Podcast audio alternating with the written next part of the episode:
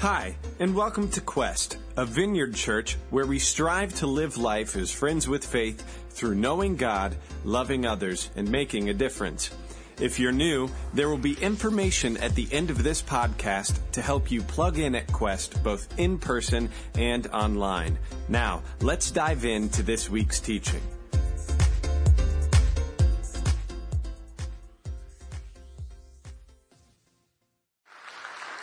Now today, I want to begin with our core passage, and it's from Philippians chapter 4, verses uh, uh, 6 and 7.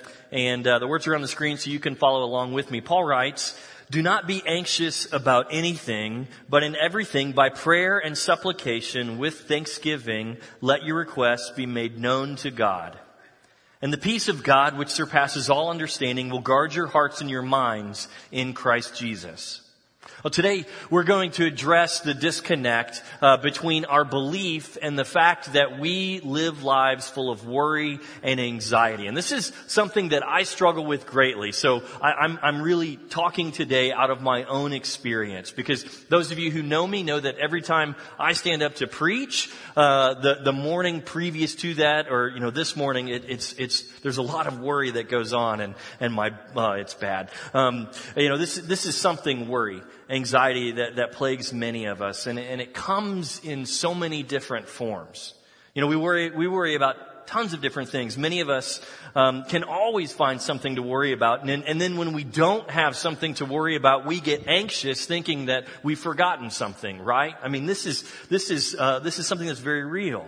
You know, kind of like it, it's the first day of vacation. Um, you're out on the beach and you're kind of sitting down, taking that first sigh of relief and uh, and then all of a sudden you realize that you don't have something to worry about, and it freaks you out. Have any of you been there? Like you break out into a cold sweat, like, oh, what did I forget back at home? Um, know, I know what it's like. For most of my life, I've dealt with some kind of anxiety or stress, and when I was in college, it really just um, hit me hard. I remember uh, there was this group of people that I cared so much about what they thought about me that uh, I couldn't be around them when I ate in the cafeteria because I, I would, my stomach would just turn upside down, and it and it bothered me because I used to love so much eating that fried chicken patty sandwich with the fries on the side and chocolate milk and pudding um, and a burrito and a donut and cereal. And it's true. And a grilled cheese. Um, for me, like the, the freshman 15 came super fast. You know, it was like, boom, I'm huge. And, uh, but, but the reality, like, so, so I cared so much about what they thought about me that I couldn't eat. And it was a great diet tool. I got thin again, but I hated not being in control of my own life. I mean, I, I couldn't control my worry, so instead I started to control my eating. And, and still to this day, if I'm worried about something, I'll forego eating because of my unsettled stomach. You know, worry, worry can consume us, uh, even, um, you know, like w- with, with everything that happens in our lives. How many of you remember Y2K? Does anybody remember Y2K, right? Everyone's worried because they think the world's going to come to a crashing halt because our computers can't count past 1999. I mean, this was a real thing. Uh, I mean, people, like, you remember what they did? Like, you saw the news stories. They're, they're, um, you know, stocking up on food rations and water rations and they're barricading themselves into their homes. You know, some of them, some families didn't come out for like a couple of years. I read this in the news. Like they're just buried underground, afraid that, you know, the world broke out into chaos because of a computer glitch. Um, then there's those other people who, instead of you know like rationing and hoarding, they bought into the whole eat, drink, and be merry for tomorrow we die mentality, and they sold everything they have, and they're like, "Come at me, Y2K." I don't know. I didn't really worry about it um, because uh, that New Year's I spent it uh, with one of my college friends uh, in the middle of Central Texas on a chicken farm, and uh, it was like a hundred miles from all civilization. So like I was like, if the 1900s come, no big deal. I'm already living in the Wild West. It's no big, whatever. Um, now, I mean, all of these actions, uh, they're just based on anxiety. And a lot of us, you know, we often play this what if game. What if this happens? Or, or what if this? What if our kids get sick? Or what if our house catches fire? What if we get into a car accident? What if someone steals our identity? Uh, and we lose all of our money. I mean, these are so many things that, that, that we can worry about. And, and each of those things then create more worry in themselves, right? You know, if our house does burn down, then um, how are we going to get all those things back that we really can't replace, like our important documents or our memories? And and how much money is it going to cost to get back up onto our feet? You know, uh, you know. The reality is, I mean, we, we don't have control over a lot of these things, and then we become overwhelmed by anxiety. No matter, though, what it is that consumes us with worry, one thing that we must recognize is that worry does not draw us closer to God. Never does worry draw us closer to God. I mean, this is really the great disconnect. You know, if we trust that God is our maker and our keeper and our friend and that He loves us, that He wants the very best for us, that He has purposes and plans for our lives, then when we spend our time worrying, we're really denying that we trust who God is. And there's another concern here that, that we're elevating something else above God in our lives. Essentially, worry leads to idolatry. I mean, think about it. When, when we worry about something, say our house uh, being burned down, and I use this example because it was the greatest fear that I had when I was a child. I was, you know, like at night I would pile up all my clothes in front of the window just in case that alarm went off, and then I could open up the window and, you know, take my clothes with me because I wasn't going to show up to school the next day not in my Z Cavariccis and rayon shirt. It's true. Some of you thought it too, like, oh yeah, that was me, whatever. I mean, uh, you know, seriously, my, my friend uh, growing up, he, his house um, burned down when we were in middle school, and like for a week, uh, he he like had these kind of it was just shabby clothes, and you know, I felt really bad for him. I thought, you know, I could probably help him out with this, but we were different sizes, and so he didn't get my help. Um, anyway, not the point. When we worry about something like this, what we're really doing is we're living with faith in the bad things that can happen to us rather than in faith in God. So we trust that our house is going to burn down and so we try and control whatever we can for that situation. I mean, worry in essence is the sin of distrusting the promises and power of God. We're elevating something above our faith in Him. Paul says in Romans 14:23 that whatever does not proceed from faith is sin. That's everything, including our worry. Our worry in no way proceeds from our faith in God, and therefore it is sin.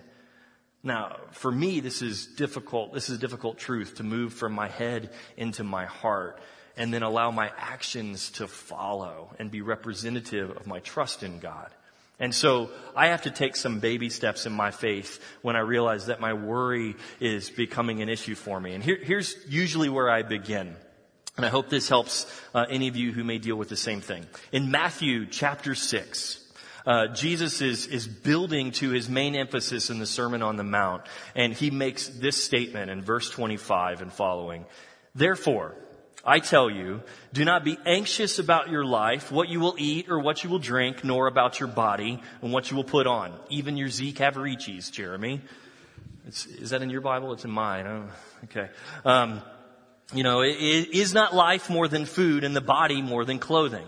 Look at the birds of the air. They neither sow nor reap nor gather in, into barns, and yet your heavenly Father feeds them. Are you not more of more value than they? And which of you, being anxious, can add a single hour to his span of life? And why are you anxious about clothing? I mean, consider the lilies of the field, how they grow. They neither toil nor spin. Yet I tell you, even Solomon in all of his glory was not arrayed like one of these. But if God, who so clothes the grass of the field, which today is alive and tomorrow is thrown into the oven, will he not much more clothe you, O you of little faith? Therefore, do not be anxious saying, what shall we eat or what shall we drink or what shall we wear? For the Gentiles seek after these things and your heavenly Father knows that you need them all. But seek first the kingdom of God and his righteousness and all of these will be added to you. Therefore, do not be anxious about tomorrow for tomorrow will be anxious for itself. Sufficient for the day is its own trouble. This portion of Jesus' sermon, it follows a statement he makes about God and money in which he says you can't serve both God and money at the same time. And I like how Jesus builds into this proclamation about anxiety because for me, most of my anxiety stems from security or the lack of security. And, I tend to feel more secure when I have financial stability. But Jesus, what he's saying here is first things first. God first, and then everything else can work itself out. But if we fail in this point, if, if, if we put other things before God, then we got, get caught in this trap of worry because we're not in control of very much in our lives. We may like to think that we are, but we're not. I mean, can we control what other people do or how they treat us? Can we control the environment that we're in? No, we don't have control over these things. And as a result, we end up disappointed about our situation because it doesn't work out the way that we expected it to. I mean, really, worry is um, uh, uh, the result of incorrect expectations in our lives. The expectations that everything's going to go the way that we want. And, and, and then if it spins out of control, you know, then, then we can fix it. So we go into this mode of grabbing at everything that we can to ensure that we're going to be okay. But when it doesn't happen, we begin to worry. We become full of anxiety. However, we do have control over some things in our life before I get there. So Jesus stops at this moment in his sermon, and, and, and, as he's speaking, he looks around at the birds of the air and, the flowers on the ground, and, and, he says to us to consider how much they toil in order to survive. And, really, we know the answer, right? It's not much. They don't do anything. They don't spend that kind of time worrying about those things. And, and let me just do a little sidebar here for a minute. It, it must be said that at this point, Jesus is not advocating for us to give up on work altogether. I know some people who would like for him to be saying that, like, oh, sweet. I don't have to do anything. Like, God's just going to provide. Cool. no, that's not what he's saying. Uh, nor, nor, was he saying that, that what we're going to receive from God as he provides will be of little value. Some people like to fall in that, that category. These tend to be the polar thoughts here when people read this part of the sermon you know, I'm, I'm not going to work because God's going to provide for me or, or I'm just going to relinquish any hope that I'll ever have anything nice in my life again because that's what God gives me. You know, neither of these attitudes were lived out in Jesus' life. Jesus was a hard worker. You know, he, he, he was a carpenter and, and he served tons of people around him. He, he was, his life was full of work. Then that other polar view is that when, when God provides for us that we won't have nice things, you know, we're, we're just going to have enough food to get by and, and our clothes are going to be, you know, drab and boring. Uh, no, when we get to passages like these, we often forget who Jesus really was. I mean, Jesus was the one who was often found at the dinner table feasting with his friends. He was the guy that brought the best wine to the party, the hundred dollar bottle of wine, you know? He's like, I brought Cristal. No, Jesus didn't do that. Jesus wasn't some destitute, you know, looking guy who scrimped on everything. I mean, even, even, even at, at his death, the Roman soldiers were gambling for his tunic. That had to be a nice tunic. You know, Jesus wore Gucci, guys. I'm telling you. No, he didn't. But, um, you know, what Jesus is speaking about here um, is is ultimately it paints this this interesting picture of God for us because in our post-Christian world, you know, we often talk about God either being really far away from us, distant, non-interested, not involved, or even non-existent. Um, you know, a lot of people would say that. But, but here in this text, we hear Jesus talking about how he and we as his followers need to be present in the moment that we are in. This is what we have control over. Our attitude in the moment. Rather than allowing our minds to focus on what's about to come or, or thinking about what just happened, Jesus is saying, live here in this moment. Don't waste your time thinking about tomorrow. Instead, focus on the present. Attend to the present. I mean, this is one of those things that can have such a profound calming effect on us and those around us. I mean, it's interesting as a father, I see this in my kids all the time, and I'm sure many of you as parents have, have witnessed this too. If, if, if I'm present uh, with my children, attending to their needs rather than being anxious about something else that's coming up, then my children feel cared for and, and they're happy and they know that they're loved and they experience it. But if I exhibit worry, my kids are anxious and worried. They they mirror my emotions. They mirror our emotions. And, and um, as parents, we have this opportunity to help our kids have healthy emotional lives. If you want your kids to be healthy emotionally, then don't worry around them because that just freaks them out. Okay, that's just a little nugget. Take it. Um, okay. So notice here though, this is, this is cool. Notice the duality of what Jesus is saying here in this sermon in Matthew 6. Um, he, he's saying, okay, Jesus is God, and he's saying because he's demonstrating for us how to live here in the present, what he's saying is God is living in the present with you. God is near. God is in this moment. He's not far off, and, and even more than that, he wants us to bring our anxiety and our worries and, and present them to him with open hands, ready for him to answer us. If we go back to the Philippians 4 text, Paul writes uh, that we are to come to God with our worry and present these things to Him uh, as an invitation for Him to intercede in our lives. And the word supplication here that Paul uses in this text, it, it means to humbly ask. We are supposed to ask God to be involved in our lives. Instead of spinning our wheels and worrying, getting nowhere, we should invite Him into the midst of our anxiety and trust that how He wants to answer us is going to be good. And this is really why we should be thankful. This is the, the same attitude that many of the psalmists had when they wrote the Psalms. We see this pattern throughout the text. You know, they're frustrated and they're worried about what's happening in their lives, but because they know that God will answer them, because He's answered them, you know, in the past, then they faithfully thank Him for what they trust He will do in the future. Listen to this. This is Psalm 54. This is to the choir master with stringed instruments, a maskil of David with the Ziphites.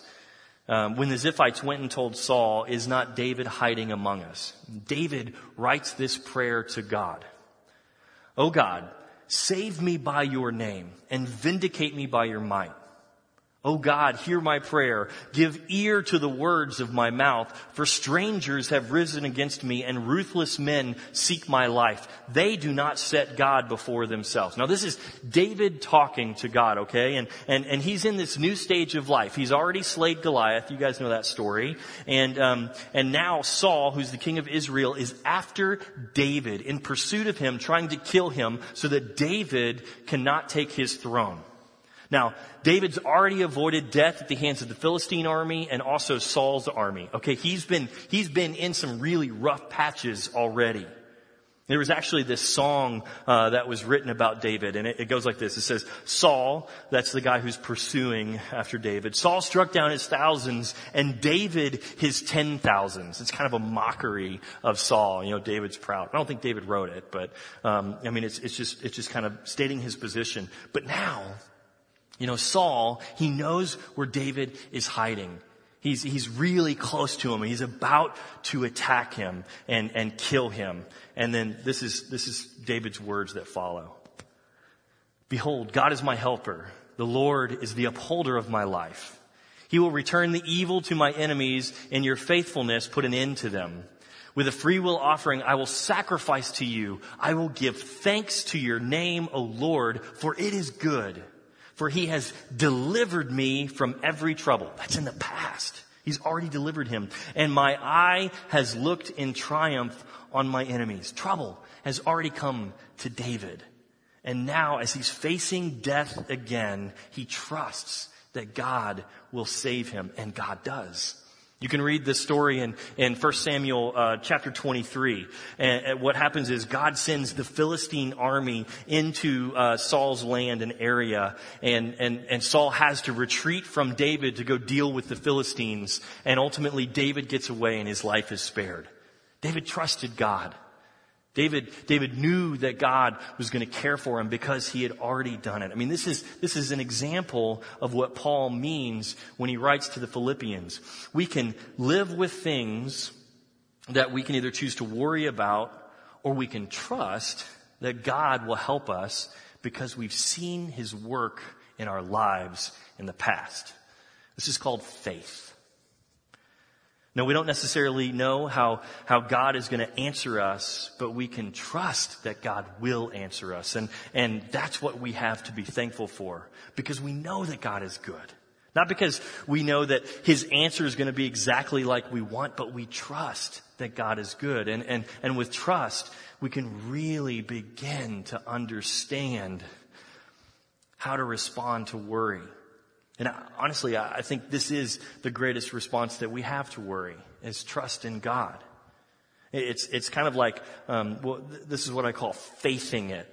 Um, I didn't say faking it. Like, okay, we faith our trust in God. Even though our hearts don't really get it yet, even though we're, we're, we're, we're not sure, um, you know, about what God is going to do or answer us, we trust it because we, we hear about it, right? And so we have faith. We kind of fake it until our, our hearts actually catch up with our minds. You know what I mean? And, and, and, so that's really, that's really what faith, faith is. And, and, and the best way that we can faithfully act on this trust in God is to honor the Sabbath. And this is what we demonstrate, and this is the way that we demonstrate that we truly trust God's provision for our life. See, the Sabbath day is a day designed for rest. And we see throughout the story of the Israelites how God uses the Sabbath as a way to show that He is close and that He will provide for their needs. It's a faith building tool for the people of God. The question is, do we have the faith that it takes to rely on Him in the midst of our Sabbath, in the midst of our worry? Can we relinquish our fear and distress? Will we ever trust that God will be earnest in his promise to us? Now, Paul seems to give us a way to help build our trust uh, in God in the following verses that, that, that are part of Philippians 4, right after 6 and 7. Beginning in verse 8, he says this as a way to build our trust. Finally, brothers, whatever is true, whatever is honorable, whatever is just, whatever is pure, whatever is lovely, whatever is commendable, if there's any excellence, if there's anything worthy of praise, think about these things. What you have learned and received and heard and, and seen in me, practice these things, and the God of peace will be with you.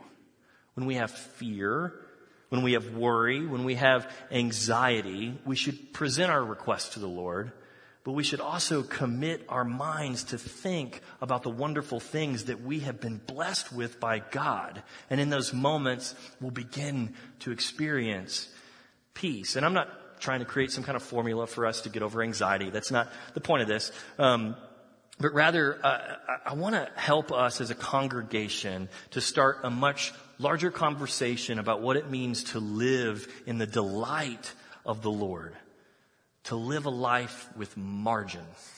Okay? This is, this is a conversation um, that we're, we're going to dive into much later in another series. Um, but we have to learn to be people who are willing to consider that life in pursuit of God means that we need to trust Him. We demonstrate our trust by, by demonstrating our worries and our anxieties. Um, by, I'm sorry, by surrendering our worries and anxieties over to Him. I mean, ultimately the opposite of worry is trust. So if we're worried about something, that means that we don't trust God with that thing. And if we trust Him, then we have nothing to worry about. Trust ultimately leads to us following this pattern of living that we see throughout the text of the Bible.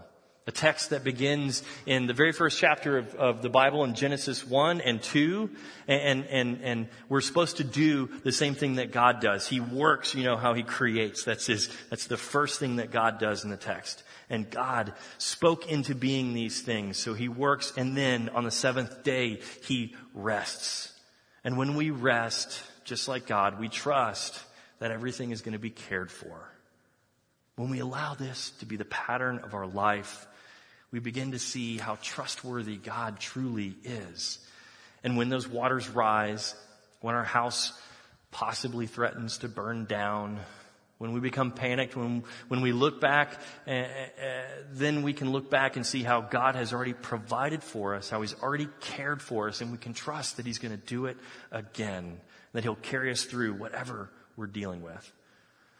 If you haven't heard us talking about um, living a life with color here at Quest, you're, you're going to hear about it some more. We're, we're going to continue to talk about it, but Ultimately, this idea of trusting in God, living without worry, living without um, uh, anxiety, is really what it means to that what we mean about living in this life of color. You know, it's free from the drab existence of overwork and exhaustion. It's a life colored by love, trust, freedom, grace, and mercy, and it's best characterized by our trust in God, which is lived out in the Sabbath practice, which, by the way, the very first thing that God ever consecrated as holy or set apart was the Sabbath day. When we find ourselves consumed with worry, that's an indication that we're not fully trusting God. And, and well, it's not the end of the world. In fact, I would say it's different because when we have that indication in our lives that we have anxiety or worry, whatever it is, it should lead us to some kind of introspection where we can ask ourselves, you know, why am I uh, reacting this way? Why is this thought or this thing in my mind, why is it causing me this kind of worry and anxiety? And, and, and what does this say about what I believe about God? You know, so if we live in a, a state of panic, worried that some harm is going to befall us, we need to get to the root of that emotion and, and, and allow that panic to indicate that place where, where we're, we're placing an incredibly high value on something um, that, that can be taken from us. We're placing it above God. And, and so when we see that, what we can do is, is we, can, we can recognize what that ultimately says to us about our belief in God. Do we believe that He's good enough or gracious enough or loving enough or close enough to handle the situation that we're struggling with? You know, maybe what this is telling us is that we idolize something too much. As a parent, I know I do this with my kids. Often I will put them above my faith in God because I'm not sure if I trust Him with it. That's a confession. I used to do this in my, uh, early on in my marriage with Alexis before we had kids. I put her above God because I didn't know if I could trust Him with our relationship. You know, for some of us, we fear that we're going to lose our careers or our homes or our reputations. And so we spend these countless hours worrying about how to protect them. But what we're really saying is that we're not ready to surrender that part of our life over to God. And I want to say that if you can identify that thing in your life that you struggle with, that you worry about, that you're anxious about all the time, that's good. Because if you can label it, then you can begin to work on how you can surrender it over to Him. And that starts with the recognition that what you are worried about is something that ultimately is a blessing in your life. I mean, hear me out. If you're anxious that your house is going to burn down, what you have to realize is that your house is a blessing that was given to you, given to you by God, right? And, and, and you have to start thanking God for that blessing because as, as Paul said, it's worthy of praise and God blessed you with it. And, and that thing that, that you love is a great thing in your life. So give him praise. And as you thank him more and more, you will start to realize how easy it is to trust him with those things in your life. You, will you'll start to loosen the grip that you have on those things and recognize that because they're gifts given to you in the first place, you can trust them with the guy who gave them to you. Right? Uh, this is a great transformation because when our grip loosens and our, our, our perspective shift, that's when Sabbath rest becomes so easy for us. When the Israelites were wandering in the desert, everything that they had, including their freedom from slavery, was given to them from God the food and water, direction, their freedom. And on every Sabbath day, God instructed them to rest and to not worry about gathering those things um, to take them through the day, because God said, on the day before the Sabbath, gather enough for both days. I will provide it for you. God will provide, but we have to trust in that. And the longer that we trust, the easier it is for us to believe in God. See, worry is no way for us to live our lives. Worry drives us to work harder than we should. It causes us to die earlier than we should, and it robs from us the very essence of what life is supposed to be about. A life surrendered to God is one about trust. We trust that God is near, that God loves us, and, and He will take care of our needs. And when worry pops up, we should use it as an indicator of where we lack this trust with God. And I want to challenge you today in two things. One is right here immediately. We're about to um, worship. We're about to um, sing our praises to God. And, and I want you just to be aware of where your mind goes during this worship moment, okay? If you're singing praises to God and you start to think about something else that you've got to do later, maybe you're worried about it, you're anxious about it, maybe it's work, maybe it's home, I want you to, to, to, to, capture that thought and I want you to try surrendering it to God. Thank Him Thank Him for that thing that you're worried about. Thank you for my children. Thank you for the blessings. Thank you for whatever it is. And then surrender it. God, I want to be present with you in this moment. I trust that you'll take care of whatever it is. So Lord, I surrender it to you.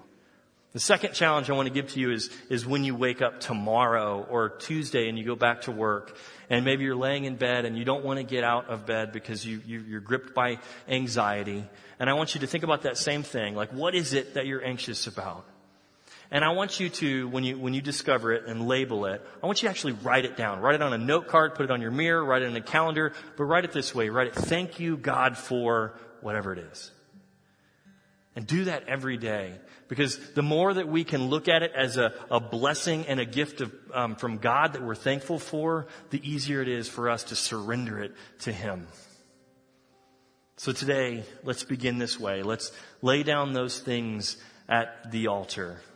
Let this be a moment where we can surrender our fears to Him and be present with Him in this place. Let's thank Him for the blessings that He's given us. Let me pray for us. Heavenly Father, God, we are thankful for all the ways that you have blessed us. We are indebted to you.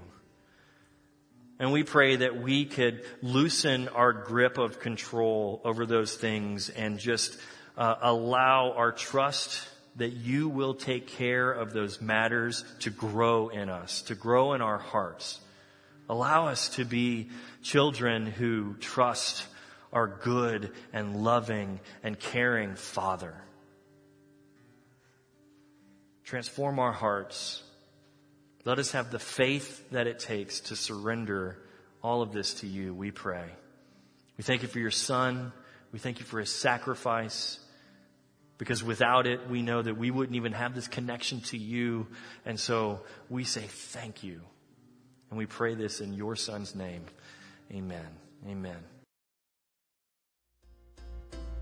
Thank you for listening to this week's sermon audio. If you are loving Quest podcast, let us know on Facebook or Twitter by using the hashtag GoToQuest.